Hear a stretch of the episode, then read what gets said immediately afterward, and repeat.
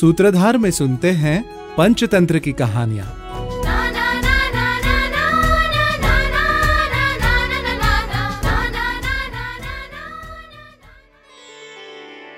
शिथिलौ च सुबुद्धौ च पततः पततो नावा, निरीक्षितो मया भद्रे दश वर्षाणी पक्ष च।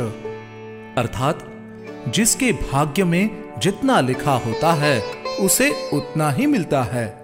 देखो कैसे अकेले बैल के मारे जाने की आशा में सियार को पंद्रह वर्षों तक भटकना पड़ा।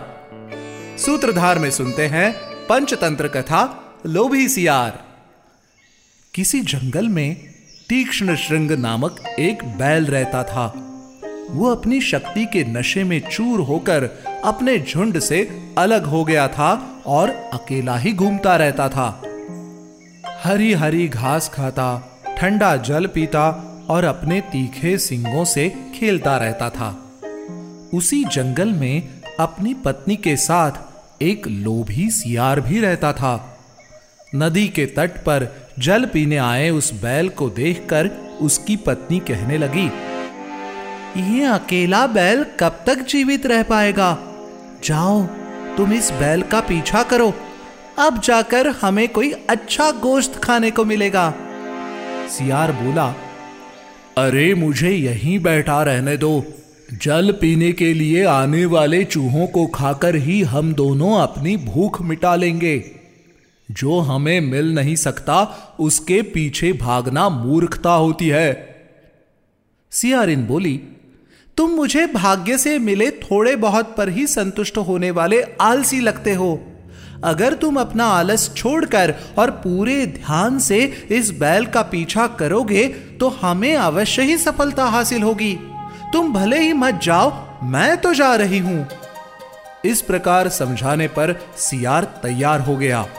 सियार भी सियारिन के साथ बहुत दिनों तक बैल का पीछा करता रहा, किंतु उस बैल का कोई शिकार नहीं कर सका। पंद्रह वर्षों तक प्रयास करने के बाद सियार अपनी पत्नी से बोला, प्रिय, मैं तुम्हारे कहने पर पंद्रह वर्षों से इस बैल के मारे जाने की आशा में इसके पीछे पीछे घूम रहा हूँ। लेकिन ये बैल इतना बलशाली है कि इसके मारे जाने की कोई उम्मीद नहीं दिखाई देती। अंत में सियार का कहना मानकर बैल का पीछा करना छोड़कर वो दोनों अपने स्थान पर लौट गए। सीख तो हमने कहानी में देखा किस प्रकार सियार का जोड़ा बैल को अपना भोजन बनाने के लिए अपने भाग्य के विरुद्ध जाकर पंद्रह वर्षों तक उसके पीछे पीछे भटकते रहे। पर बैल के शक्तिशाली होने की वजह से वो उसे अपना शिकार नहीं बना सके और उन्हें खाली हाथ ही अपने स्थान पर वापस लौटना पड़ा। इसीलिए कहा जाता है, जो भाग्य में लिखा होता है, इंसान को उतना ही मिलता है।